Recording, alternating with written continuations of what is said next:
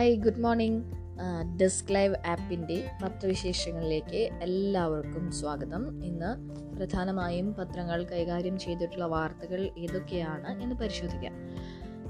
എല്ലാ പത്രങ്ങളും അതായത് മാതൃഭൂമി മനോരമ മാധ്യമം ദീപിക ദേശാഭിമാനി തുടങ്ങി എല്ലാ പത്രങ്ങളും പ്രധാനമായും മുൻപേജിൽ കൊടുത്തിട്ടുള്ളത് ലോക്ക്ഡൗണുമായി ബന്ധപ്പെട്ട വാർത്തയാണ്. സ്വാഭാവികമായും എല്ലാവരും അറിയാൻ കാത്തിരുന്നത് തന്നെയാണ്. ലോക്ക്ഡൗൺ ഇനി നീട്ടുമോ ഇല്ലയോ എന്നുള്ളത്. എന്നാൽ കഴിഞ്ഞ ദിവസം നടന്ന യോഗത്തിൽ അതിൽ ഒരു തീരുമാനമായിട്ടുള്ളത് സംസ്ഥാന വ്യാപക ലോക്ക്ഡൗൺ മാറുകയാണ്. ഇനി മുതൽ പ്രാദേശിക നിയന്ത്രണം വരുന്നു. പ്രാദേശിക തലത്തിൽ കോവിഡ് കണക്കനുസരിച്ചിട്ട് തീരുമാനിക്കാം. ലോക്ക്ഡൗൺ എന്തെല്ലാം നിയന്ത്രണങ്ങൾ വേണമെന്നുള്ളത്. ആ നിയന്ത്രണങ്ങൾ സംബന്ധിച്ച് വിശദമായ തീരുമാനം ഇന്നുണ്ടാക്കും ഈ വാർത്തയാണ് ഇന്ന് എല്ലാ പത്രങ്ങളും കൈകാര്യം ചെയ്തിട്ടുള്ളത്. പ്രധാനമായും മുൻപേജിൽ കൈകാര്യം ചെയ്തിട്ടുള്ളത്.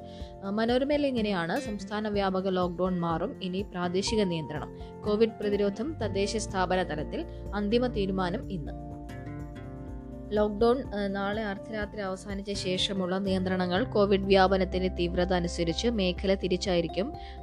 ഇന്ന് അന്തിമ തീരുമാനമെടുക്കും. സംസ്ഥാനമാകെ ഒരേ നിയന്ത്രണങ്ങളും പരിശോധനയും നടപ്പാക്കുന്നതിന് പകരമാകും പുതിയ സംവിധാനം. തദ്ദേശ സ്ഥാപനങ്ങളെ കോവിഡ് വ്യാപനത്തിന്റെ തോത് കണക്കാക്കി തരംതിരിക്കും ഇത്തരത്തിൽ എങ്ങനെയാണ് ഈ തീരുമാനം എന്നുള്ള വാർത്തയാണ് ഇതുമായി ബന്ധപ്പെട്ട് നൽകിയിട്ടുള്ളത്. ഒപ്പം തന്നെ മുഖ്യമന്ത്രി പറഞ്ഞൊരു കാര്യം പ്രത്യേകം ഒരു ബോക്സിൽ മനോരമ നൽകിയിട്ടുണ്ട്. അതിങ്ങനെയാണ് വ്യാപന നിരക്ക് കൂടുതലുള്ള ഡെൽറ്റ വൈറസിന്റെ സാന്നിധ്യം കൂടുതൽ നാൾ തുടരാം. അതിനാൽ ലോക്ക്ഡൌൺ പിൻവലിച്ചാലും കോവിഡ് പെരുമാറ്റച്ചട്ടം പാലിക്കുന്നതിൽ എല്ലാവരും ജാഗ്രത കാട്ടണം. മറ്റൊരു ലോക്ക്ഡൌണിലേക്ക് സംസ്ഥാനത്തെ തള്ളിവിടാതിരിക്കാൻ ഒത്തൊരുമിച്ച് ശ്രമിക്കണം. തീർച്ചയായും വളരെ പ്രാധാന്യമുള്ള ഒരു കാര്യമാണ് മുഖ്യമന്ത്രി ഇന്നലെ ഊന്നി പറഞ്ഞിട്ടുള്ളത്. അത് മനോരമ ഒരു ബോക്സിൽ നൽകിയിരിക്കുന്നു. അപ്പം കുട്ടികൾക്ക് വാക്സിൻ സെപ്റ്റംബറോടെ എന്നൊരു വാർത്തയും ഇതിനൊപ്പം നൽകിയിട്ടുണ്ട്. രാജ്യത്ത് സെപ്റ്റംബറോടെ പന്ത്രണ്ട് മുതൽ പതിനെട്ട് പ്രായക്കാർക്കും വാക്സിൻ ലഭ്യമായേക്കും. കോവാക്സിൻ ആണ് പ്രധാനമായും പരിഗണിക്കുന്നത്. ഇതിന്റെ ട്രയൽ നടക്കുന്നതായി പ്രധാനമന്ത്രി നേരത്തെ പറഞ്ഞിരുന്നു. ഇരുപത്തിയൊന്ന് കോടി ഡോസെങ്കിലും വേണ്ടിവരും. ആദ്യം ഫൈസർ വാക്സിൻ നൽകാനാണ് ഉദ്ദേശിച്ചെങ്കിലും അഞ്ച് കോടി ഡോസ് മാത്രമേ ലഭിക്കൂ എന്നതിനാലാണ് തദ്ദേശീയ വാക്സിൻ പരിഗണിക്കുന്നത്. കുട്ടികൾക്കുള്ള വാക്സിന് അനുമതി തേടി അഹമ്മദാബാദിലെ സൈറസ് കാൻഡില കമ്പനി ഈ ആഴ്ച സർക്കാരിനെ സമീപിക്കുമെന്നും സൂചനയുണ്ട്. ഇതാണ് ഈ കോവിഡുമായി ബന്ധപ്പെട്ടുള്ള വാർത്തകൾ. എല്ലാ പത്രങ്ങളിലും നമുക്ക് കാണാൻ കഴിയുന്നത്. ഇനി മറ്റു വാർത്തകളിലേക്ക് കടന്നാൽ മനോരമയിൽ തന്നെ മറ്റൊരു വാർത്തയുള്ളത്. മരംമറി മരമുറി കേസുമായി ബന്ധപ്പെട്ടാണ്. മരമുറി കേസ് കടുപ്പിക്കാൻ ഡി ജി പി അഴിമതി മോഷണം ഈ വകുപ്പുകൾ കൂടി ചേർത്തായിരിക്കും കേസ് അന്വേഷിക്കുക. എട്ട് ജില്ലകളിൽ വരെ അനധികൃത മരം വിട്ട് എല്ലാ ജില്ലകളിലും അന്വേഷണം റിപ്പോർട്ട് മുഖ്യമന്ത്രിക്ക് കൈമാറി. മരംവെട്ട് കേസ് പ്രതികൾക്കെതിരെ ഇന്ത്യൻ ശിക്ഷാ നിയമം അഴിമതി നിരോധന വകുപ്പുകൾ പ്രകാരം കൂടി കുറ്റം ചുമത്തണമെന്ന നിർദ്ദേശവുമായി സംസ്ഥാന പോലീസ് മേധാവി ലോക്നാഥ് ബെഹ്റയുടെ റിപ്പോർട്ട് നിലവിൽ വനം നിയമം പ്രകാരം മാത്രമാണ് കേസ് കുറഞ്ഞത്. ആറ് മുതൽ എട്ട് വരെ ജില്ലകളിൽ വ്യാപകമായി അനധികൃത മരംവെട്ട് നടന്നതായും എല്ലാ ജില്ലകളിലും വിശദ അന്വേഷണം വേണമെന്നും മുഖ്യമന്ത്രിക്ക് കൈമാറിയ റിപ്പോർട്ടിൽ പറയുന്നു. പ്രകാരം നാൽപ്പത്തിരണ്ട് കേസും കടുക്കും എന്നാണ് മനോരമ റിപ്പോർട്ട് ചെയ്യുന്നത്. അതികർശന നടപടി വരും എന്ന് മുഖ്യമന്ത്രി പറഞ്ഞതും ഇതിനോടൊപ്പം നൽകിയിട്ടുണ്ട്. മറ്റ് എല്ലാ പത്രങ്ങളിലും നമുക്ക് കാണാൻ കഴിയുന്നതാണ് കഴിഞ്ഞ ദിവസം ലക്ഷദ്വീപ് അഡ്മിനിസ്ട്രേറ്റർ ലക്ഷദ്വീപിലെത്തിയിരുന്നു. അവിടെ ജനങ്ങൾ കറുത്ത വസ്ത്രം അണിഞ്ഞുകൊണ്ടാണ് പ്രതിഷേധിച്ചത്. അതിന്റെ ഒരു ഫോട്ടോ അടക്കം മനോരമയും നൽകിയിട്ടുണ്ട്. ഒപ്പം മാതൃഭൂമിയിലും ഇതേ ഫോട്ടോ തന്നെ കാണാൻ സാധിച്ചിട്ടുണ്ട്. കറുത്ത കുപ്പായം അണിഞ്ഞ് പ്രതിഷേധം ജനങ്ങളുടെ പ്രതിഷേധം എന്ന വാർത്ത നമുക്ക് മാതൃഭൂമിയിലും മനോരമയിലും കാണാം.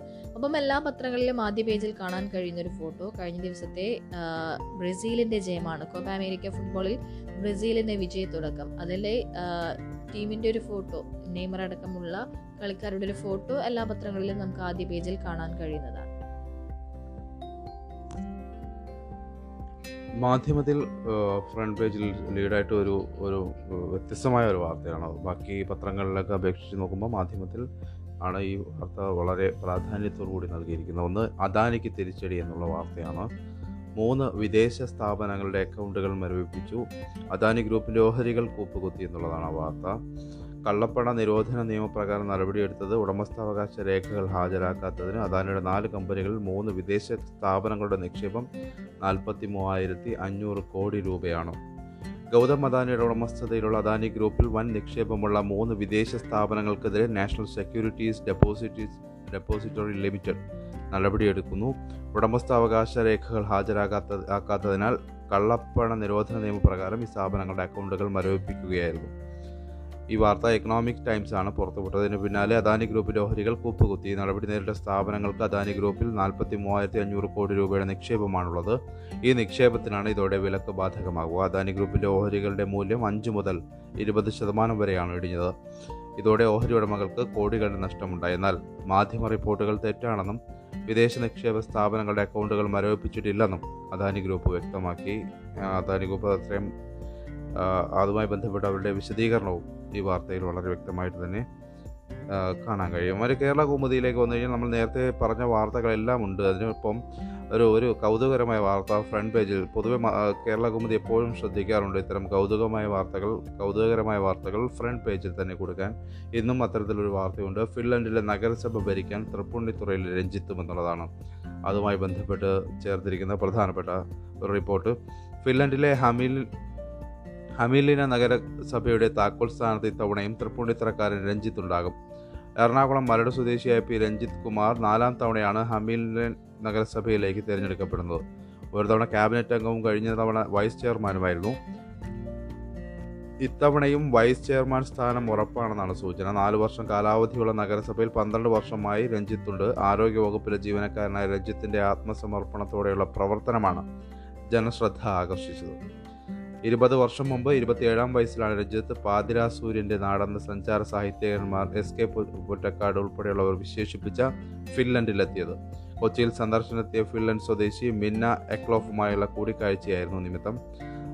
സൗഹൃദം വളർന്ന പ്രണയമായി മിന്ന എക്ലോഫുമൊത്ത് ഹമീലിനെ സ്ഥിര താമസമാക്കി. അവിടെ എത്തിയ ബി എസ് സി നഴ്സിംഗും മറ്റ് ചില കോഴ്സുകളും പഠിച്ച ശേഷമാണ് ആരോഗ്യവകുപ്പിൽ ജോലി ലഭിച്ചത് എന്നുള്ളതാണ്. ബന്ധപ്പെട്ട വാർത്ത. ഒരു മലയാളി ഫിൻലൻഡിലെ നഗരസഭ ഭരിക്കുന്നു അല്ലെങ്കിൽ ഭരിക്കാൻ പോകുന്നു എന്നുള്ളതാണ് കൗ എന്നൊരു കൗതുകം കൂടി ആ വാർത്തയിൽ നമുക്ക് വായിച്ചെടുക്കാൻ കഴിയും. മറ്റൊന്ന് ഇന്നലെ ഒരു ഒരു ഒറ്റ ഒരു ഒറ്റയാൻ പ്രതിഷേധം ഇന്നലെ എല്ലാ ചാനലുകളിലും നമ്മൾ കണ്ടിരുന്നു.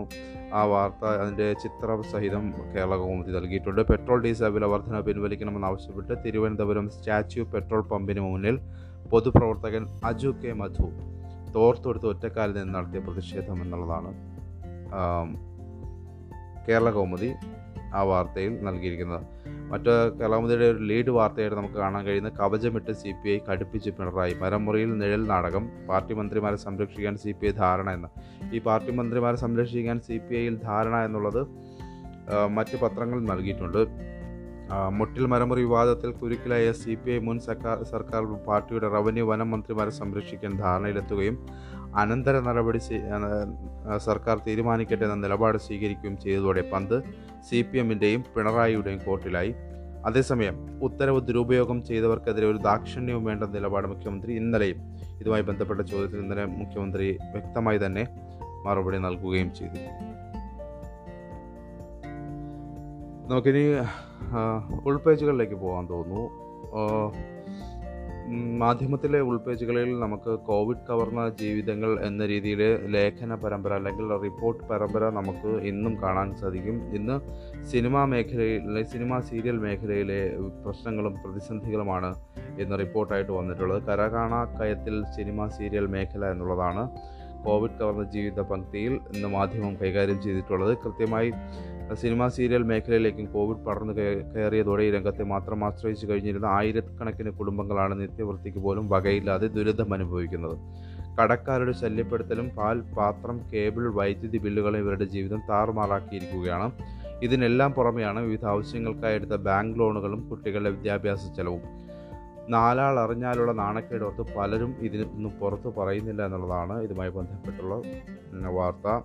Malayalam television fraternity general secretary Suresh Unnithan cinema serial നിർമ്മാതാവ് എം. രജിത് സുധീർ കരമന നടൻ association of T V media artist Aatma എന്ന് പറയുന്ന അതിന്റെ സംഘടന സെക്രട്ടറിയായ നടനുമായ പൂജപ്പുര രാധാകൃഷ്ണൻ ജിഷിൻ മോഹൻ സീരിയൽ താരം ജിഷിൻ മോഹൻ എന്നിവരുടെ പ്രതികരണം ഉൾപ്പെടെ ചേർത്തുകൊണ്ടാണ് ആ വാർത്ത മാധ്യമം ഇന്ന് ഉൾപേജിൽ കൈകാര്യം ചെയ്തിരിക്കുന്നത്. മറ്റൊന്ന് ഇന്ന് പ്രധാനപ്പെട്ടൊരു ഒരു ഇന്നത്തെ ദിവസത്തിന്റെ പ്രത്യേകത മലയാളത്തിലെ എക്കാലത്തെയും മികച്ച നടനായ സത്യന്റെ സത്യന്റെ ഓർമ്മയ്ക്ക് ഇന്ന് അരനൂറ്റാണ്ട് അൻപത് അൻപത് മരിച്ച് മരണപ്പെട്ടതിന് ശേഷം അൻപത് വർഷം പൂർത്തിയാകുന്ന ദിവസമാണിന്ന്. അഭിനയിച്ച് സത്യന്റെ ഓർമ്മ മനോ മലയാള മനോരമയും മാതൃഭൂമിയും തുടങ്ങിയ പത്രങ്ങൾ വളരെ വിശദമായിട്ട് തന്നെ അല്ലെങ്കിൽ വളരെ വ്യക്തമായിട്ട് തന്നെ നമുക്ക് അവരുടെ ഉൾപേജുകളിൽ ഇതുമായി ബന്ധപ്പെട്ട ദീർഘമായ ലേഖനവും റിപ്പോർട്ടും കാണാൻ കഴിയും. അഭിനയിച്ച് മതിവരാതെ മടങ്ങിയ മഹാനടന്റെ സത്യന്റെ ഓർമ്മയ്ക്ക് വെള്ളിയാഴ്ച അരനൂറ്റാണ്ട് അഭിനയ നൈപുണ്യം കൊണ്ട് കാണികളെയും ഒരു കാലഘട്ടത്തെയും കീഴടക്കിയ സത്യനേശൻ നാടാം എന്ന സത്യൻ രക്താർബുദം ബാധി രക്താർബുദം ബാധിച്ച് ആയിരത്തി തൊള്ളായിരത്തി എഴുപത്തി ഒന്ന് ജൂൺ പതിനഞ്ചിനാണ് മരിച്ചത്. തലസ്ഥാനത്ത് ജനിച്ചു വളർന്ന് ഇന്ത്യൻ സിനിമയിലെ എക്കാലത്തെ മികച്ച നടനായി മാറിയ സത്യൻ പാളയം എം എം ചർച്ചിലെ സെമിത്തേരിയിലാണ് അന്ത്യവർഷം വിശ്രമം കൊള്ളുന്നത് എന്നുള്ളതാണ്. അതുമായി ബന്ധപ്പെട്ട് മാതൃഭൂമി നൽകിയിരിക്കുന്നത്. മനോരമയുടെ ക്യാപ്ഷൻ സത്യം നാട്യങ്ങൾ നാട്യങ്ങളില്ലാത്ത നടൻ. നടൻ സത്യന്റെ അകാല വിയോഗത്തിന് നൻപതാണ്ട് പൂർത്തിയാകുന്നു എന്നുള്ളതാണ്. അതുമായി ബന്ധപ്പെട്ട് മനോരമയിൽ ശ്രീകുമാരൻ തമ്പിയുടെ സംവിധായകനും ഗാനരചയിതാവുമായ ശ്രീകുമാരൻ തമ്പിയുടെ ഓർമ്മ പുതുക്കൽ അതുമായി ബന്ധപ്പെട്ടുണ്ട്. മറ്റൊന്ന് സത്യൻ സ്മൃതി ഇന്ന് ചേരുമെന്നുള്ള ഒരു റിപ്പോർട്ടും കൂടി അതിനോടൊപ്പം മനോരമ ചേർത്തിട്ടുണ്ട്. ഈ സത്യൻ അനുസ്മരണം എല്ലാ പത്രങ്ങളും നല്ല രീതിയിൽ തന്നെ കൈകാര്യം ചെയ്തതിനോടൊപ്പം തന്നെ വ്യത്യസ്തമായ വാർത്തകൾ ഇതിൽ നൽകിയിട്ടുണ്ട്. സത്യൻ സ്മാരകത്തിന് മുപ്പത്തിയഞ്ച് എന്നൊരു വാർത്തയ്ക്കൊപ്പം ഒരു പഴയകാല ഫോട്ടോ കൂടി മാതൃഭൂമി ഉൾപേജിൽ നൽകിയിട്ടുണ്ട്. സത്യൻ സ്മാരകത്തിന്റെ ഉദ്ഘാടനം മുഖ്യമന്ത്രിയായിരുന്ന കെ കരുണാകരൻ നിർവഹിച്ചപ്പോൾ. സ്ഥാപക ജനറൽ സെക്രട്ടറി ഡി യേശുദാസ് വലത്ത്. ആ ഒരു പഴയകാല ഫോട്ടോ ഒപ്പം നൽകിക്കൊണ്ട് ഈ വാർത്ത മാതൃഭൂമി ഉൾപേജിൽ നൽകിയിരിക്കുന്നു. അപ്പം സത്യന്റെ അനുസ്മരണത്തെക്കുറിച്ചുള്ള വാർത്തകൾ. അതിനോടൊപ്പം തന്നെ സത്യന്റെ ഓർമ്മകളെ പല രീതിയിലാണ് പത്രങ്ങൾ കൈകാര്യം ചെയ്തിട്ടുള്ളത്. ദേശാഭിമാനിയിലേക്ക് വന്നാൽ അന്ന് ശാരംഗപാണിക്ക് മുമ്പിൽ സത്യൻ പൊട്ടിക്കരഞ്ഞു എന്നൊരു തലക്കെട്ടാണ് സത്യൻ അനുസ്മരണത്തിന് നൽകിയിട്ടുള്ളത്. പോലീസ് വേഷം അഴിച്ചുവെച്ച് സിനിമയിലേക്ക് വന്ന എം സത്യനെ സത്യനേശൻ നാടാർ എന്ന സത്യൻ. ഉദയ സ്റ്റുഡിയോയിൽ തന്റെ സിനിമയുടെ തിരക്കഥാകൃത്തായ ശാരംഗപാണിയെ കണ്ട് പൊട്ടിക്കരഞ്ഞ് മാപ്പ് പറഞ്ഞു. പുന്നപ്ര വയലാർ സമരകാലത്ത് ഇൻസ്പെക്ടറായിരുന്ന സത്യൻ ശാരംഗപാണിയെ അറസ്റ്റ് ചെയ്തിരുന്നു.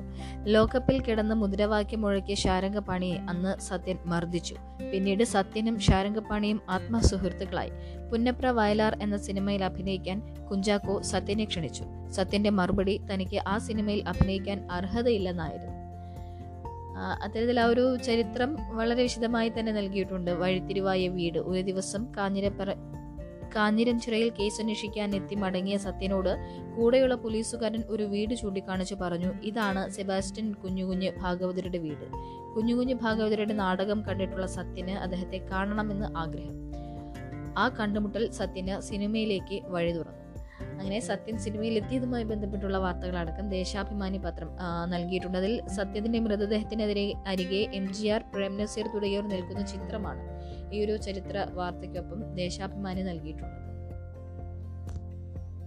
മാതൃഭൂമിയിലേക്ക് വന്നു കഴിഞ്ഞാൽ മാതൃഭൂമിയുടെ നിലപാട് പേജ് മുഴുവനായും സത്യത്തിന്റെ സത്യന്റെ ഓർമ്മകൾ പുതുക്കാനും സത്യനുമായി ബന്ധപ്പെട്ട റിപ്പോർട്ടുകളും ആണ് നൽകിയിട്ടുള്ളത് എന്ന് നമുക്ക് കാണാൻ കഴിയും. നിലപാട് ഭാഗം ഒഴിച്ചു നിർത്തിയാൽ മറ്റ് ലേഖനങ്ങൾ മുഴുവൻ കെ എസ് സേതുമാ സേതുമാധവൻ സംവിധായകനായ സത്യന്റെ ജീവിതത്തിൽ നിർണായകമായ സിനിമകൾ സമ്മാനിച്ച കെ എസ് സേതുമാധവന്റെ വിശദമായ ഒരു ഓർമ്മ പുതുക്കൽ അതുമായി ബന്ധപ്പെട്ട് മാതൃഭൂമി നൽകിയിട്ടുണ്ട്. ഓടയിൽ നിന്ന് ദാഹം വാഴ്വേമയം അരനാഴിക നേരം യക്ഷി അനുഭവങ്ങൾ പാളിച്ചകൾ കൂട്ടുകുടുംബം എന്നീ മികച്ച ഹിറ്റുകൾ സത്യന്റെ ജീവിതത്തിൽ സമ്മാനിച്ച ഈ ചിത്രമാണ്. അല്ലെങ്കിൽ അതിന്റെ സംവിധായകൻ കെ എസ് സേതുമാധവന്റെ ഒരു റിപ്പോർട്ടാണ്.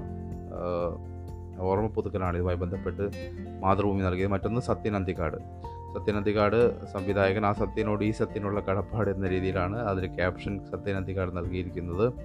ഞാൻ ജനിച്ചപ്പോൾ സത്യൻ എന്ന പേരിടണമെന്ന് വാശി പിടിച്ചത് മോഹനേട്ടനാണ് അത്രേ അന്തിക്കാടുന്ന ഈ ചെറിയ ഗ്രാമത്തിൽ നിന്ന് പിൽക്കാലത്ത് ഞാനും സിനിമയിൽ തന്നെ എത്തുമെന്ന് സ്വപ്നത്തിൽ പോലും ചേട്ടൻ കരുതിയിരുന്നില്ല കരുതിയിരിക്കില്ല എന്നാണ് സത്യൻ അന്തിക്കാടതുമായി ബന്ധപ്പെട്ട ഒരു ഓർമ്മ പുതുകൾ നൽകുന്നത്. മറ്റൊന്ന് നടി ഷീലയുടെ സുഗന്ധമുള്ള ഓർമ്മകൾ എന്ന പേരിലുള്ള ഒരു വാർത്തയാണ്.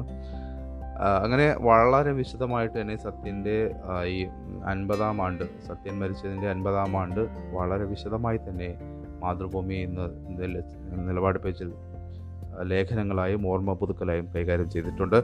മറ്റൊന്ന് മാതൃഭൂമിയിലേക്ക് വന്നു കഴിഞ്ഞാൽ ചെറുകിട വ്യാപാര മേഖലയെ കൈപിടിച്ചുയർത്തണം എന്നുള്ള ഒരു നിലപാട് മാതൃഭൂമി നൽകിയിട്ടുണ്ട്. കോവിഡ് മഹാമാരി ഏറ്റവും കൂടുതൽ പ്രതിസന്ധിയിലാക്കിയത് ഏത് മേഖലയെന്ന ചോദ്യത്തിന് പ്രസക്തിയില്ല എന്നാൽ അത് വലിയ തകർച്ചയിലേക്ക് തള്ളിവിട്ടത് പൊതുഗതാഗത മേഖലയെയും ചെറുകിട വ്യാപാര മേഖലയുമാണെന്നതിൽ ആർക്കും സംശയമുണ്ടാകില്ല.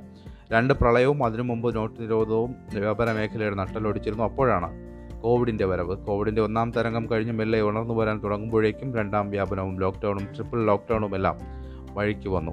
ഈ പ്രതീക്ഷയും നശിച്ച് കണ്ണീർ കുടിച്ച് ജീവിക്കുകയാണ് ഇപ്പോൾ ലക്ഷക്കണക്കിന് കച്ചവടക്കാർ എന്നുള്ളതാണ് അതുമായി ബന്ധപ്പെട്ട് മാതൃഭൂമിയിൽ കാണാവുന്ന ഒരു വാർത്ത. അല്ല മാതൃഭൂമിയിൽ കാണുന്ന വാർത്തയല്ല നിലപാട്.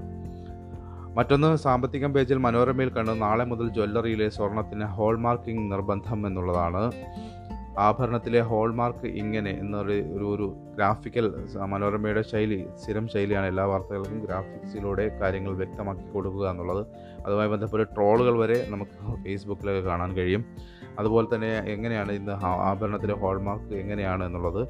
കൃത്യമായിട്ട് തന്നെ വരച്ച് കാണിച്ചിട്ടുണ്ട്. പരിശുദ്ധി ഉറപ്പാക്കാൻ ബിസിനസ് ഓഫ് ഇന്ത്യ സ്റ്റാൻഡേർഡ്സിന്റെ മുദ്ര പതിച്ച ഹോൾമാർക്ക് അതായത് സ്വർണം മാത്രമേ നാളെ മുതൽ കടകളിൽ നിന്ന് വിൽക്കാനാകൂ ഇത് നടപ്പാക്കുന്നത് നീട്ടിവെക്കുമെന്നാണ് പ്രതീക്ഷിച്ചിരുന്നെങ്കിലും അതുണ്ടായില്ല. പലതവണ നീട്ടിവെച്ച തീരുമാനമാണിത്. ജൂൺ ഒന്നിന് ഇറക്കിയ ഉത്തരവിലാണ് പതിനാറ് മുതൽ നടപ്പാക്കണമെന്ന് ഉപഭോക്തൃ ഭക്ഷ്യ പൊതുവിതരണ മന്ത്രാലയം നിർദ്ദേശിച്ചത്. അപ്പോൾ അതുമായി ബന്ധപ്പെട്ട് ആഭരണ കച്ചവടക്കാർ ശ്രദ്ധിക്കുക വാങ്ങാൻ പോകുന്നവർ ശ്രദ്ധിക്കുക. കാരണം ഈ ഹോൾമാർക്ക് ഇല്ലാതെ ഇനി വിൽക്കാൻ കഴിയില്ല. ഇനി ഒരു ആഭരണക്കടയിൽ നിന്നും നിങ്ങൾക്ക് സ്വർണം വാങ്ങാനും കഴിയില്ല എന്നുള്ളതാണ് നിയമം പറയുന്നത്. മറ്റൊന്ന് മാധ്യ മാധ്യമ മാധ്യമത്തിന്റെ ഉൾപേജിൽ വന്നു കഴിഞ്ഞാൽ കടുംപെട്ട് കണക്ക് കൂട്ടി തന്നെ എന്നുള്ളൊരു ഒരു ഒരു റിപ്പോർട്ട് കാണാം. കെ എസ് ശ്രീജിത്തിന്റെ റിപ്പോർട്ടാണ് മരം മുറിക്ക് വനം വകുപ്പിന്റെ അനുവാദം വേണമെന്ന് രണ്ടായിരത്തി പത്തൊൻപതിൽ റവന്യൂ മന്ത്രി നിയമസഭയിലെ മന്ത്രിയുടെ മറുപടിയും പ്രിൻസിപ്പൽ സെക്രട്ടറി അവഗണിച്ചു എന്നുള്ളതാണ്. അപ്പോൾ ഈ ആ, മുൻകൂട്ടി നടപ്പാക്കിയ തിരക്കഥയുടെ ഭാഗമായിട്ടാണ് നടന്നത് എന്നുള്ളതാണ് അതുമായി ബന്ധപ്പെട്ട് കെ എസ് ശ്രീജിത്ത് പറയുന്നത്. അദ്ദേഹത്തിന്റെ റിപ്പോർട്ടാണ് അതിലുള്ളത്. ഭൂമി പതിവ് ചട്ടങ്ങൾ ഭേദഗതി ചെയ്തപ്പോഴും പതിച്ചു നൽകുന്ന ഭൂമിയിലെ സംരക്ഷിത മരങ്ങൾ വനം വകുപ്പിന്റെ അനുമതിയില്ലാതെ മുറിക്കാൻ അനുവാദം നൽകിയിരുന്നില്ലെന്ന് നിയമസഭാ രേഖകൾ. രണ്ടായിരത്തി പത്തൊമ്പത് നവംബർ ഇരുപത്തിയൊന്നിന് ചേർന്ന നിയമസഭാ സമ്മേളനത്തിൽ നക്ഷത്ര ചിഹ്നമിട്ട ചോദ്യത്തിന് മറുപടിയായി അന്നത്തെ റവന്യൂ മന്ത്രി ഇ ചന്ദ്രശേഖരനാണ് ഇക്കാര്യം വ്യക്തമാക്കിയത്. ഭൂമി കൈമാറ്റം ചെയ്യുന്നതിലും ധനകാര്യ സ്ഥാപനങ്ങളിൽ ഈടുവെച്ച് വായ്പ എടുക്കുന്നതിനുമാണ് ഇളവ് നൽകിയതെന്നും രേഖകൾ വെളിപ്പെടുത്തുന്നു. ഇത് മറച്ചുവെച്ചാണ്. ചന്ദനമൊഴികെ മരങ്ങൾ മുറിക്കാൻ അനുവദിച്ച് revenue principal secretary M Jayathilak വിവാദ ഉത്തരവ് പുറത്തുവിട്ടത് എന്നുള്ളതാണ് ഇതുമായി ബന്ധപ്പെട്ട്. മറ്റു വാർത്ത ഇത് നേരത്തെ ഞാൻ പറഞ്ഞതുപോലെ സി പി ഐ മന്ത്രിമാരെ സംരക്ഷിക്കാൻ സി പി ഐ തീരുമാനമെടുത്തിട്ടുണ്ട്. അതുമായി ബന്ധപ്പെട്ട റിപ്പോർട്ടും മാധ്യമത്തിലുണ്ട്. പ്രതിഷേധങ്ങൾ തകർക്കാൻ ബി ജെ പി ശ്രമം എന്നുള്ള ലക്ഷദ്വീപുമായി ബന്ധപ്പെട്ട് പ്രതിഷേധങ്ങൾ തകർക്കാൻ ബി ജെ പിയുടെ ശ്രമം നത്തുൽ സന്ദേശത്തിനെതിരെ ബി ജെ പി പ്രവർത്തകർ രംഗത്ത് വരുന്ന ഒരു വാർത്തയാണ്. ലക്ഷദ്വീപ് അഡ്മിനിസ്ട്രേറ്ററുടെ ജനവിരുദ്ധ നയങ്ങൾക്കെതിരെ നടക്കുന്ന പ്രതിഷേധങ്ങൾ തകർക്കാൻ ബി ജെ പി ശ്രമം. സേവ് ലക്ഷദ്വീപ് ഫോറത്തിന്റെ പ്രതിഷേധത്തിൽ പങ്കെടുക്കുന്നവരെ താക്കീത് ചെയ്ത് ദേശീയ ഉപാധ്യക്ഷൻ എ പി അബ്ദുള്ളക്കുട്ടി നൽകിയ സന്ദേശം പുറത്തായി. ഏഴിന് നടങ്ങി നടത്തിയ നിരാഹാര സമരത്തിൽ നിന്ന് വിട്ടുനിൽക്കണമെന്ന് തലേന്ന് രഹസ്യമായി നൽകിയ നിർദ്ദേശമാണ് പുറത്തായത്. കമ്മിറ്റിയുമായി സഹകരിക്കരുതെന്നും സമരത്തിൽ പങ്കെടുക്കുന്നവരെ പാർട്ടിയിൽ നിന്ന് പുറത്താക്കുമെന്നും അബ്ദുള്ളക്കുട്ടി മുന്നറിയിപ്പ് നൽകുന്നു. ഫോറത്തിൽ അംഗങ്ങളായ ശേഷം അതിനുള്ളിൽ ഭിന്നിപ്പുണ്ടാക്കുകയായിരുന്നു ബി ജെ പി ലക്ഷ്യമിട്ടതെന്ന് ഇതോടെ വ്യക്തമായി. ഈ നിലപാടിനെതിരെ പാർട്ടിക്കുള്ളിൽ നിന്ന് പ്രതിഷേധമുണ്ടായിരിക്കുന്നു എന്നുള്ളതാണ്. അബ്ദുള്ളക്കുട്ടിയുമായി ബന്ധപ്പെട്ട് നിര നിരന്തരം ഈ ലക്ഷദ്വീപുമായി വിഷയത്തിൽ വാർത്തകൾ വരുന്നത് പാർട്ടിക്ക് ഏതായാലും ക്ഷീണമാകാനുള്ള സാധ്യതയുണ്ട്. പാർട്ടി അതുമായി ബന്ധപ്പെട്ട് കർശനമായ നടപടിയെടുക്കും തന്നെയാണെന്നാണ് വിചാരിക്കുന്നത്. ഇനി മനോരമ പത്രം പരിശോധിച്ചാൽ മനോരമ പത്രത്തിന്റെ എഡിറ്റോറിയൽ പേജിലേക്ക് വന്നാൽ ബൈഡൻ പുട്ടിൻ ഉച്ചകോടി നാളെ കണ്ണും നട്ട് ഇന്ത്യ എന്നൊരു ലേഖനമാണ് നമുക്ക് പ്രധാനമായും ആ പേജിൽ കാണാൻ കഴിയുന്നത്. യു എസ് പ്രസിഡന്റ് ജോ ബൈഡനും റഷ്യൻ പ്രസിഡന്റ് വ്ളാഡിമിർ പുടിനും തമ്മിൽ നാളെ ജനീവയിൽ നടക്കുന്ന കൂടിക്കാഴ്ച വിജയിക്കണമെന്ന് ഏറ്റവും ആഗ്രഹിക്കുന്ന രാജ്യങ്ങളിൽ ഒന്നാകും ഇന്ത്യ. മൂന്ന് സുഹൃത്തുക്കളിൽ രണ്ടുപേർ തമ്മിൽ കലഹിച്ചാൽ മൂന്നാമനുണ്ടാകുന്ന വിഷബന്ധനം സമാനമാണ് ഇന്ന് ഇന്ത്യയുടെ നില. ഈ രാജ്യങ്ങൾ തമ്മിലുള്ള ഷണ്ഠ എത്രയും വേഗം അവസാനിക്കണമെന്നാണ് നമ്മുടെ ആഗ്രഹം. വിദേശകാര്യ വകുപ്പിലെ ഉദ്യോഗസ്ഥർ വ്യക്തമാക്കുന്നു. യു എസും റഷ്യയും അന്ന് സോവിയറ്റ് യൂണിയൻ സ്ഥിരമായി കലഹിച്ചിരുന്ന ശീതയുദ്ധകാലത്ത് ഇന്ത്യയ്ക്ക് ഈ ബുദ്ധിമുട്ടുണ്ടായിരുന്നില്ല. ചേരിചേരാ നയത്തിൽ ഉറച്ചു നിന്ന് തന്നെ മോസ്കോയുമായി ശാക്തിക ശാക്തിക ബന്ധം സ്ഥാപിച്ചു. നിലനിർത്താൻ ഇന്ത്യയ്ക്ക് സാധിച്ചു. എന്നാൽ സോവിയറ്റ് യൂണിയന്റെ തകർച്ചയും ചൈനയുടെ ഉയർച്ചയും അടുത്ത കാലത്തായി ബലപ്പെട്ടു വരുന്ന റഷ്യ ചൈന ചങ്ങാത്തവും മൂലം ലോകരാഷ്ട്രീയം ആകെ മാറി എന്നിങ്ങനെ ഇതുമായി ബന്ധപ്പെട്ട് വിശദമായ ഒരു ലേഖനമാണ് മനോരമ എഡിറ്റോറിയൽ പേജിൽ പ്രധാനമായും നൽകിയിട്ടുള്ളത്. എഡിറ്റോറിയൽ എന്താണെന്ന് പരിശോധിച്ചാൽ ആ കുഞ്ഞ് ഇപ്പോഴും കരയുന്നുണ്ടാവണം എന്നാണ് എഡിറ്റോറിയലിന്റെ തലക്കെട്ട്. കുട്ടികളോടുള്ള ക്രൂരത മാപ്പർഹിക്കുന്നില്ല. മനുഷ്യത്വത്തിന്റെയും കരുതലിന്റെയും പാരസ്പര്യത്തിന്റെയും ഇഴയെടുപ്പും ഏറ്റവും അധികം പ്രകടമാകേണ്ട ഈ കോവിഡ് കാലത്തുണ്ടാകുന്ന ഹീന സംഭവങ്ങൾ കേരളത്തെ വല്ലാതെ നടുക്കുന്നു. കുഞ്ഞുങ്ങൾക്കെതിരായ കൊടും ക്രൂരതയാണ് ഇതിൽ തന്നെ ഏറെ നികൃഷ്ടം. കണ്ണൂർ കേളകത്ത് ഒരു വയസ്സുള്ള പെൺകുഞ്ഞിനെ തല്ലിച്ചതച്ചു. തോളൽ തകർത്തതാണ് ഈ നിന്യ പരമ്പരയിൽ ഒടുവിലെത്തിയത്. ഈ കേസിൽ അമ്മയും സുഹൃത്താമാണ് അറസ്റ്റിലായത് എന്നത് ഈ കൊടും ക്രൂരതയുടെ മറുമാനങ്ങൾ കാണിച്ചു തരികയും ചെയ്യുന്നു. ഇതാണ് മനോരമ ഇന്ന് എഡിറ്റോറിയലായിട്ട് കൈകാര്യം ചെയ്ത്- ചെയ്തിട്ടുള്ളത് കുട്ടികളോടുള്ള ക്രൂരതയാണ്. അപ്പം കഴിഞ്ഞ ദിവസങ്ങളിലെല്ലാം അന്താരാഷ്ട്ര തലത്തിൽ ചർച്ചയായത് ഇസ്രായേലിലെ തല തലമാറ്റം എന്നുള്ളതാണ്. അതായത് ഇസ്രായേലിൽ ബെഞ്ചമിൻ നെതന്യാഹുവിന്റെ ഭരണത്തിന് അവസാനം കുറിച്ചിരിക്കുന്നു. കഴിഞ്ഞ ദിവസങ്ങളിൽ അന്താരാഷ്ട്ര തലത്തിലേറെ ചർച്ചയായ ഒരു വാർത്ത. ഇതാണ് ഇന്ന് മാധ്യമം എഡിറ്റോറിയലായി നൽകിയിട്ടുള്ളത്. ഇസ്രായേലിലെ തലമാറ്റം എന്നാണ്. കഴിഞ്ഞ പന്ത്രണ്ട് വർഷമായി തുടരുന്ന ഇസ്രായേൽ പ്രധാനമന്ത്രി പദത്തിൽ നിന്ന് ഒറ്റ വോട്ട് വ്യത്യാസത്തിന് ബെന്യമിൻ നെതന്യാഹു പുറത്തായി. നൂറ്റി ഇരുപത് അംഗ ഇസ്രായേൽ പാർലമെന്റിൽ അൻപത്തി ഒൻപതിനെതിരെ അറുപത് വോട്ട് നേടിയ എട്ടു കക്ഷികളുടെ വിചിത്ര സഖ്യത്തിന് നേതാവ് നെഫ്താലി ബെനറ്റ് എന്ന തീവ്ര വലത് വംശീയവാദിയാണ് പുതിയ പ്രധാനമന്ത്രി. ഇടതുപക്ഷവും സെൻട്രിസ്റ്റുകളും വലതുപക്ഷക്കാരും എല്ലാം കൂടി ചേർന്ന അവയൽ മുന്നണി നെതന്യാഹുവിനെ പുറത്താക്കുക എന്ന ഏക മിനിമം പരിപാടിയിൽ യോജിക്കുകയായിരുന്നു. ഇതോടെ മാസങ്ങളായി അനിശ്ചിതത്വത്തിൽ ആടി നിന്ന ഇസ്രായേൽ പ്രധാനമന്ത്രി പദത്തിന്റെ കാര്യത്തിൽ സ്ഥിരീകരണമായി. എന്നാൽ വരാനിരിക്കുന്ന ചീത്ത ഭരണകൂടത്തെ താഴെയിറക്കും വരെ നെഞ്ചുവിരിച്ചും തല ഉയർത്തിപ്പിടിച്ചും നിലകൊള്ളുമെന്ന നെതന്യാഹുവിന്റെ ഭീഷണി പുതിയ ഭരണകൂടത്തെ വിടാതെ പിന്തുടരുമെന്ന് ഉറപ്പാണ്.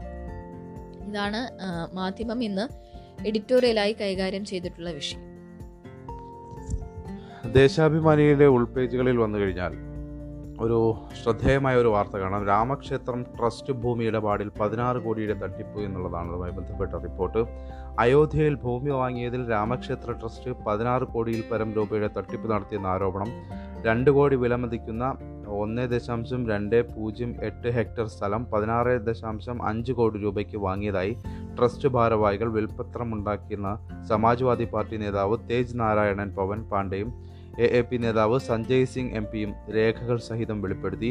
ലക്ഷക്കണക്കിന് പേരിൽ നിന്ന് സമാഹരിച്ച പണം ട്രസ്റ്റ് ഭാരവാഹികൾ കൊള്ളയടിച്ചുവെന്നും അവർ പറഞ്ഞു. അയോധ്യ കേന്ദ്രമായി പ്രവർത്തിക്കുന്ന ഭൂമി കച്ചവട ഇടനിലക്കാരെ നിർത്തിയാണ് ട്രസ്റ്റ് അധികൃതർ തട്ടിപ്പ് നടത്തിയത്. മെയ് പതിനെട്ടിനാണ് ഭൂമി കൈമാറ്റം രജിസ്റ്റർ ചെയ്തത്. ആദ്യം കുസും പഥക് ഹരി ഹരീഷ് പഥക് എന്നിവരിൽ നിന്ന് രണ്ട് കോടി രൂപയ്ക്ക് രവി മോഹൻ തിവാരി സുൽത്താൻ അൻസാരി എന്നിവരുടെ പേരിൽ സ്ഥലം കൈമാറി.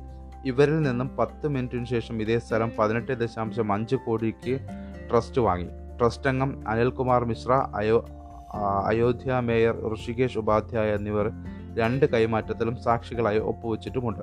ബാബരി മസ്ജിദ് നിലനിന്നിരുന്ന സ്ഥലത്ത് രാമക്ഷേത്രം നിർമ്മിക്കാനുള്ള പ്രവർത്തനങ്ങൾക്ക് മേൽനോട്ടം വഹിക്കാൻ സുപ്രീം കോടതി നിർദ്ദേശപ്രകാരമാണ് പതിനഞ്ചംഗ ട്രസ്റ്റ് രൂപീകരിച്ചത്. വി എച്ച് പി ഉപാധ്യക്ഷൻ ചമ്പത് റായിയാണ് ട്രസ്റ്റിന്റെ ജനറൽ സെക്രട്ടറി. ക്ഷേത്ര നിർമ്മാണ സ്ഥലത്ത് നിന്നും മാറി സദർ താലൂക്കിൽ ഹവേലി അവജ് പർഗാനയിലാണ് ട്രസ്റ്റ് വിവാദ ഭൂമി ഇടപാട് നടത്തിയത് എന്നുള്ളതാണ്. ദേശാഭിമാനിയുടെ ഉൾപേജിൽ ലക്ഷദ്വീപുമായി ബന്ധപ്പെട്ട് മറ്റൊരു വാർത്ത കാണാം. പട്ടേലിന്റെ വരവ് വൻകിട നിർമ്മാണങ്ങൾക്ക്. ലക്ഷദ്വീപ് സന്ദർശനത്തിലൂടെ അഡ്മിനിസ്ട്രേറ്റർ പ്രഫുൽ കെ പട്ടേൽ ലക്ഷ്യമിടുന്നത് വൻകിട നിർമ്മാണ പദ്ധതികൾക്ക് അന്തിമ രൂപം നൽകൽ. ദ്വീപിന്റെ നിലനിൽപ്പിനെ ബാധിക്കുമെന്നതിനാൽ ഏറെ പ്രതിഷേധത്തിനിടയാക്കിയ സ്മാർട്ട് സിറ്റി പദ്ധതി വമ്പൻ ആശുപത്രികളുടെ നിർമ്മാണം ഇക്കോ ടൂറിസം ഹെലിബേസ് പദ്ധതികൾ നാഷണൽ ഇൻസ്റ്റിറ്റ്യൂട്ട് ഓഫ് ഓഷ്യൻ ടെക്നോളജീസിന്റെ വിവിധ പദ്ധതികൾ എന്നിവ ഇതിൽ ഉൾപ്പെടും. ഒരാഴ്ച കൊണ്ട് ഇവയുടെ അവതരണവും ചർച്ചകളും തുടർന്ന് നിർവഹണ ഘട്ടത്തിലേക്കുള്ള നടപടികളും പൂർത്തിയാക്കലാണ് ലക്ഷ്യം. ഈ പദ്ധതികൾക്ക് വഴിയൊരുക്കാനുള്ള പരിഷ്കാരങ്ങളാണ് ഇതിനകം അഡ്മിനിസ്ട്രേറ്റർ കൈക്കൊണ്ടത് ലക്ഷദ്വീപിന്റെ തീരത്തെയും കടലിനെയും പ്രതികൂലമായി ബാധിക്കുന്ന വൻകിട പദ്ധതിയാണ് ഇക്കോ ടൂറിസത്തിലുള്ളത് നീതി ആയോഗ് അനുമതി നൽകിയ തീരത്തും കടലിലും വില്ലകൾ നിർമ്മിക്കുന്ന പദ്ധതിയാണിത്. ഇതിനെതിരെ രാജ്യത്തെ മുപ്പതോളം ഗവേഷണ സ്ഥാപനങ്ങളിലെ നൂറ്റി പതിനാല് ശാസ്ത്രകാരന്മാർ കേന്ദ്ര സർക്കാരിന് നിവേദനം നൽകിയിട്ടുണ്ട്. പദ്ധതിയുടെ അവതരണം പതിനേഴിനാണ്. എന്നിങ്ങനെ ഇതുമായി ബന്ധപ്പെട്ടുള്ള മറ്റു വിവരങ്ങൾ കൂടി വാർത്തയ്ക്കൊപ്പം ദേശാഭിമാനിയിൽ കാണാം. കേരള കൗമുദിയുടെ മറ്റൊരു വ്യത്യസ്തമായ ഒരു റിപ്പോർട്ട് നമുക്ക് ഉൾപേജിൽ കാണാൻ കഴിയുന്നത്. മതി മരുന്നിന് പതിനെട്ട് കോടി രൂപ കുഞ്ഞിന്റെ ചികിത്സയ്ക്ക് സഹായം തേടി പിതാവ് ഹൈക്കോടതിയിൽ എന്നുള്ളതാണ് വാർത്ത. അപൂർവ രോഗം ബാധിച്ച് കോഴിക്കോട് മെഡിക്കൽ കോളേജ് ആശുപത്രിയിൽ വെന്റിലേറ്ററിലുള്ള അഞ്ച് മാസം പ്രായമുള്ള കുഞ്ഞിന്റെ ചികിത്സയ്ക്ക് വേണ്ട പതിനെട്ട് കോടിയുടെ മരുന്നിന് സഹായം തേടി പിതാവ് ഹൈക്കോടതിയിൽ ഹർജി നൽകി. തുടർന്ന് സർക്കാരും ഹെൽത്ത് സർവീസ് ഡയറക്ടറും ഇരുപത്തെട്ടിനകം സത്യവാങ്മൂലം നൽകണം. കോഴിക്കോട് സ്വദേശി ആരിഫിന്റെ കുഞ്ഞാണ് പേശി പേശീക്ഷയം അഥവാ സ്പൈനൽ മസ്കുലാർ അട്രോഫി എന്ന രോഗം ബാധിച്ച് കൈകാലുകൾ ചലിപ്പിക്കാനോ ഭക്ഷണം കഴിക്കാനോ കഴിയാത്ത നിലയിലുള്ളത്. ഇറക്കുമതി ചെയ്യുന്ന ഒനസെംനോജീൻ എന്ന മരുന്ന് എന്ന മരുന്നിന്റെ ഒറ്റ ഡോസാണ് പ്രതിവിധിയെന്ന് ഡോക്ടർമാർ നിർദ്ദേശിച്ചിട്ടുണ്ട്. പതിനാറ് മുതൽ പതിനെട്ട് കോടി വരെ വിലയുള്ള വിലയുള്ള മരുന്ന് ലഭ്യമാക്കാൻ സർക്കാർ നിർദ്ദേശം നൽകണമെന്നാണ് ഹർജിയിലെ ആവശ്യം. എന്നാൽ മെഡിക്കൽ കോളേജ് അധികൃതർ നൽകിയ റിപ്പോർട്ടിന്റെ അടിസ്ഥാനത്തിൽ മാത്രം തീരുമാനമെടുക്കാനാകില്ലെന്ന് ജസ്റ്റിസ് ബെച്ചു കുര്യൻ തോമസ് വ്യക്തമാക്കി. തുടർന്നാണ് സർക്കാരിന്റെ വിശദീകരണം തേടിയത്. ഹർജി ഇരുപത്തിയൊൻപതിലേക്ക് മാറ്റി. ഇതുമായി ബന്ധപ്പെട്ട ഒരു അനുബന്ധ റിപ്പോർട്ട് കൂടി കേരള കോമതി നൽകിയിട്ടുണ്ട്. ഹൈദരാബാദിൽ നിന്നൊരു ക്രൗഡ് ഫണ്ടിംഗ് മോഡൽ എന്നാണത് സമാനമായ രോഗം ബാധിച്ച് ഹൈദരാബാദ് സ്വദേശി അയാൻ അയാൻഷ് ഗുപ്ത എന്ന കുട്ടിക്ക് പണം കണ്ടെത്താൻ ക്രിക്കറ്റ് താരം വിരാട് കോഹ്ലി നടി അനുഷ്ക ശർമ്മ ചലച്ചിത്ര താരങ്ങളായ അജയ് ദേവ്ഗൺ അനിൽ കപൂർ തുടങ്ങിയ പ്രമുഖ രംഗത്തെത്തിയിരുന്നു. ലോകമെമ്പാടുമുള്ള അറുപത്തി അയ്യായിരം പേരിൽ നിന്ന് മൂന്ന് മാസം കൊണ്ട് മരുന്നിന് വേണ്ട പത്തൊൻപത് കോടി പിരിഞ്ഞു കിട്ടി. കേന്ദ്ര സർക്കാർ ആറ് കോടിയുടെ നികുതി ഇളവും നൽകി. സമാന രീതിയിലുള്ള ക്രൗഡ് ഫണ്ടിംഗ് സാധ്യതകളെക്കുറിച്ചാണ് ഹൈക്കോടതി ഉത്തരവിലും സൂചിപ്പിച്ചിട്ടുള്ളത് ആണ് ഇതുമായി ബന്ധപ്പെട്ട്. ഏതായാലും ആ കുഞ്ഞിന് പുതുജീവൻ ലഭിക്കാൻ കഴിയുന്ന രീതിയിൽ തീരുമാനങ്ങളും നടപടികളും ഉണ്ടാകട്ടെ എന്ന് നമുക്ക് പ്രാർത്ഥിക്കാം ആശ്വസിക്കാം. മനോരമയിൽ ഒരു വാർത്ത കാണാം. ഡൽഹി മതിയായി മനസ്സുമടുത്ത് തലസ്ഥാനം വിടണമെന്ന ചിന്തയിൽ കവി സച്ചിദാനന്ദൻ. മുപ്പത് വർഷം മുൻപ് ഞങ്ങൾ വന്ന ഡൽഹിയല്ല ഇത്. ഇവിടം പൊടുന്നനെ അന്യദേശമായി മാറിപ്പോയി. ഞങ്ങൾ ഇവിടം വിട്ടുപോയേ മതിയാവൂ. ഡൽഹി ജീവിതം അടുത്ത് പ്രമുഖ കവി കെ സച്ചിദാനന്ദൻ ഫേസ്ബുക്കിൽ എല്ലാവരോടുമായി പറഞ്ഞു. അതിനോട് ഒട്ടേറെ പേരാണ് വേദനയോടെ പ്രതികരിച്ചത്. സാഹിത്യലോകത്ത് മാത്രമല്ല ഡൽഹിയുടെ സാമൂഹിക ജീവിതത്തിലും പതിറ്റാണ്ടുകളായി നിറഞ്ഞു നിൽക്കുന്ന സച്ചിദാനന്ദൻ എന്തുകൊണ്ട് തലസ്ഥാനം വിട്ട് നാട്ടിലേക്ക് മട മടങ്ങണമെന്ന് ഓർത്തുപോകുന്നു. ഇനിയൊരു മടക്കം ഉറപ്പിക്കാതെ ഏതാനും ആഴ്ചകൾ മുമ്പ് മാത്രമാണ് കഥാകാരൻ ആനന്ദ് ഡൽഹി വിട്ടത്. കേരളത്തിലേക്ക് തിരിച്ചു പോകണമെന്ന് കലശലായി ആഗ്രഹിക്കുന്നതിന്റെ കാരണങ്ങൾ നോവുന്ന മനസ്സോടെയാണ് സച്ചിദാനന്ദൻ പറഞ്ഞത്. ആ ഫേസ്ബുക്ക് പോസ്റ്റിൽ പറഞ്ഞിട്ടുള്ള കാര്യങ്ങൾ വിശദമായി തന്നെ ആ വാർത്തയിൽ മനോരമ നൽകിയിട്ടുണ്ട്. മാധ്യമത്തിന്റെ ഉൾപേജിൽ മതം നോക്കി പൗരത്വം സുപ്രീം കോടതിയിൽ വിശദീകരണവുമായി കേന്ദ്രം എന്നുള്ളൊരു റിപ്പോർട്ട് കാണാം. പൗരത്വ ഭേദഗതി നിയമം സുപ്രീം കോടതിയുടെ പരിഗണനയിലിരിക്കെ. അതിലെ വിവാദ വ്യവസ്ഥകൾക്ക് പകരം വ്യവസ്ഥകൾ പ്രകാരം മതം നോക്കി പൗരത്വം നൽകാനുള്ള വിജ്ഞാപനത്തിനെതിരെ മുസ്ലിം ലീഗ് സമർപ്പിച്ച അപേക്ഷ തള്ളണമെന്ന് കേന്ദ്ര ആഭ്യന്തര മന്ത്രാലയം സുപ്രീം കോടതിയിൽ പറഞ്ഞു. കഴിഞ്ഞ മാസം ഇരുപത്തിയെട്ടിന് ആഭ്യന്തര മന്ത്രാലയം ഇറക്കിയ വിജ്ഞാപനത്തിനെതിരായ അപേക്ഷ ചൊവ്വാഴ്ച സുപ്രീം കോടതി പരിഗണിക്കാനിരിക്കെയാണ് കേന്ദ്ര സർക്കാരിന്റെ എതിർ സത്യവാങ്മൂലം. പാകിസ്ഥാൻ ബംഗ്ലാദേശ് അഫ്ഗാനിസ്ഥാൻ എന്നിവിടങ്ങളിൽ നിന്ന് ഇന്ത്യയിൽ കുടിയേറിയവർക്ക് പൗരത്വം നൽകുന്നതിൽ മുസ്ലിങ്ങളെ ഒഴിവാക്കി സാമുദായിക വിവേചനം കാണിക്കുന്നത് ലീഗ് ചോദ്യം ചെയ്തിട്ടുണ്ട്. ഗുജറാത്ത് രാജസ്ഥാൻ ഹരിയാന പഞ്ചാബ് ഛത്തീസ്ഗഡ് എന്നിവിടങ്ങളിലെ പതിമൂന്ന് ജില്ലകളിലുള്ള ഹിന്ദു സിഖ് ക്രൈസ്തവ പാഴ്സി ബുദ്ധ ജൈന മതങ്ങളിൽ പെട്ടവർക്ക് പൗരത്വം അനുവദിക്കാൻ വഴിയൊരുക്കുന്നതാണ് വിജ്ഞാപനം. ഈ വിജ്ഞാപനത്തിൽ പുതുമയൊന്നുമില്ലെന്ന് ആഭ്യന്തര മന്ത്രാലയം വിശദീകരിച്ചു. പൗരത്വം നൽകുന്നതിൽ നിലവിൽ ഏതെങ്കിലും നിയമം ഭേദഗതി ചെയ്യുന്നുമില്ല. പൗരത്വ അപേക്ഷകളിൽ തീരുമാനമെടുക്കാനുള്ള അധികാരം ജില്ലാ കളക്ടർ നൽകുകയാണ്. ജില്ലാ കളക്ടർക്ക് നൽകുകയാണ് പുതിയ വിജ്ഞാപനത്തിൽ ചെയ്തിരിക്കുന്നത് എന്നുള്ളതാണ്. അതുമായി ബന്ധപ്പെട്ട് മാധ്യമം നൽകിയിരിക്കും. മറ്റൊരു വാർത്ത വാഹനാപകടത്തിൽ കന്നഡ നടൻ സഞ്ചാരി വിജയ്ക്ക് മസ്തിഷ്ക മരണം സംഭവിച്ചു എന്നുള്ള ഒരു ദുഃഖകരമായ വാർത്തയാണ്. മികച്ച നടനുള്ള ദേശീയ പുരസ്കാരം നേടിയ കന്നഡ നടനും നാടക പ്രവർത്തകനുമായ സഞ്ചാരി വിജയ്ക്ക് മുപ്പത്തിയെട്ട് വയസ്സാണ്. മസ്തിഷ്ക മരണം സംഭവിച്ചു. ബൈക്ക് അപകടത്തിൽ തലയ്ക്ക് ഗുരുതര പരിക്കേറ്റ അദ്ദേഹത്തെ അടിയന്തര ശസ്ത്രക്രിയയ്ക്ക് വിധേയമാക്കിയെങ്കിലും അബോധാവസ്ഥയിൽ തുടരുകയായിരുന്നു. തിങ്കളാഴ്ച ഉച്ചയോടെയാണ് ബംഗളൂരുവിലെ അപ്പോളോ ഹോസ്പിറ്റലിൽ അധികൃതർ മസ്തിഷ്ക മരണം സ്ഥിരീകരിച്ചത്. ഇതോടെ സഞ്ചാരി വിജയുടെ അവയവങ്ങൾ ദാനം ചെയ്യാനുള്ള സന്നദ്ധത കുടുംബാംഗങ്ങൾ അറിയിച്ചു എന്നുള്ളതാണ് ഇതുമായി ബന്ധപ്പെട്ട വാർത്ത മാധ്യമം നൽകിയിരിക്കുന്നത്. കേരള കൗമുദിയിൽ ഒരു ഓ, കേരള കൗമുദി മാത്രമല്ല ഒട്ടുമിക്ക പത്രങ്ങളിലും ഇതുമായി ബന്ധപ്പെട്ട വാർത്തയുണ്ട്. സിസ്റ്റർ ലൂസി കളപ്പുര സഭയ്ക്ക് പുറത്തു എന്നുള്ള വാർത്തയാണ്. ഒരാഴ്ചയ്ക്കകം മഠം വിടാൻ ഉത്തരവ് എന്നുള്ളതാണ്. ഇതുമായി ബന്ധപ്പെട്ട് കഴിഞ്ഞ ദിവസം വത്തിക്കാനിൽ നിന്ന് ഇവർ ഹർജി വത്തിക്കാനിൽ ഒരു ഹർജി സമർപ്പിച്ചിരുന്നു. ഹർജിയിലെ ഉത്തരവാണ് പുറത്തു വന്നത് എന്ന രീതിയിൽ വാർത്തകൾ വരുന്നത്. എന്നാൽ മഠം വിടില്ല വിധി വ്യാജമാണെന്ന് ലൂസി കളപ്പുരയ്ക്കൽ പറയുന്നു ഇന്നലെ മാധ്യമങ്ങളോട് പ്രതികരിച്ചിരുന്നു. ആ വാർത്തയും കേരള കൗമുദി വിശദമായിട്ട് തന്നെ നൽകിയിട്ടുണ്ട്. മഠം വിടണമെന്ന എഫ് സി സിയുടെ കത്ത് അംഗീകരിക്കില്ലെന്ന് സിസ്റ്റർ ലൂസി കളപ്പുര. പുറത്താക്കൽ നടപടി ശരിവെച്ച് വത്തിക്കാനിൽ നിന്ന് കത്ത് വരുന്നുവെന്ന് വ്യാജ പ്രചാരണമാണെന്നത് സംശയമുണ്ട്. തന്റെ ഭാഗം വത്തിക്കാൻ കോടതി കേട്ടിട്ടില്ല. അവിടെ തനിക്ക് വക്കീലുണ്ട്. അപ്പീൽ തള്ളിയത് അഭിഭാഷകൻ അറിയിച്ചിട്ടില്ല. ഇന്ത്യൻ കോടതി നിയമങ്ങൾ പറയുന്നത് അനുസരിക്കും. രണ്ട് ദിവസം മുമ്പ് വത്തിക്കാനിൽ നിന്നെന്ന പേരിൽ കത്ത് കിട്ടിയിരുന്നു. മെയ് ഇരുപത്തിയേഴ് തീയതി വെച്ച് കത്ത് കിട്ടിയിരുന്നു. വത്തിക്കാനിലെ എന്റെ അഭിഭാഷകൻ വിചാരണയിൽ പങ്കെടുക്കുന്നതിന് മുമ്പുള്ള കത്താണ്. വന്നതെന്നാണ് സിസ്റ്റർ ലൂസിയതുമായി ബന്ധപ്പെട്ട് പറയുന്നത്. മറ്റൊന്ന് നമുക്ക് മാധ്യമത്തിന്റെ ഉൾ ഉൾപേജിൽ കാണാൻ കഴിയുന്ന ഒരു പ്രധാന വാർത്തയുള്ളത്. സൗദിയിലേക്ക് യാത്ര ചെയ്യാൻ മുഖ്യം പോർട്ടൽ രജിസ്ട്രേഷൻ നിർബന്ധം. വാക്സിൻ എടുത്തവരും എടുക്കാത്തവരും യാത്രയ്ക്ക് മുൻപ് മുഖ്യം പോർട്ടലിൽ രജിസ്റ്റർ ചെയ്യണം. പുതിയ നിയമം ബുധനാഴ്ച മുതൽ പ്രാബല്യത്തിൽ.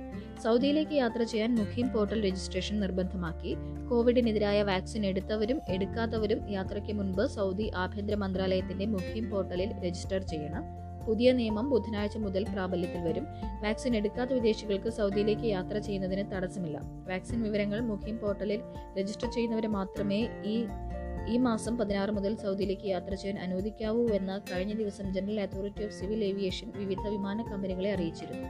ഇതുവരെ വാക്സിൻ എടുക്കാത്തവർക്ക് സൗദിയിലേക്ക് യാത്ര ചെയ്യാൻ സാധിക്കില്ല എന്ന അഭ്യൂഹം നിലനിരുന്നു നിലനിന്നിരുന്നു. എന്നാൽ വാക്സിൻ എടുക്കാത്തവർക്കും ഇനി മുതൽ മുഖ്യം പോർട്ടലിൽ വിവരങ്ങൾ രേഖപ്പെടുത്താം. യെസ് ഏതായാലും ഇതൊക്കെയാണ് ഇന്ന് പ്രധാനമായും പത്രങ്ങളിൽ കാണാൻ കഴിയുന്ന വാർത്തകൾ. ഡെസ്ക് ലൈവിന്റെ പത്രവിശേഷമാണ് നിങ്ങൾ കേട്ടുകൊണ്ടിരിക്കുന്നത്. വളരെ ക്രിസ്പായി ലൈവായി വാർത്തകൾ അറിയുന്നതിനായി ഡെസ്ക് ലൈവ് ആപ്പ് ഇൻസ്റ്റാൾ ചെയ്യുക. കേരളത്തിൽ നിന്നുള്ള ആദ്യ ഷോർട്ട് ന്യൂസ് ആപ്പ്. ഏതായാലും പത്രവിശേഷങ്ങൾ ഇവിടെ അവസാനിക്കുകയാണ്. എല്ലാവർക്കും ഒരു നല്ല ദിനം ആശംസിക്കുന്നു.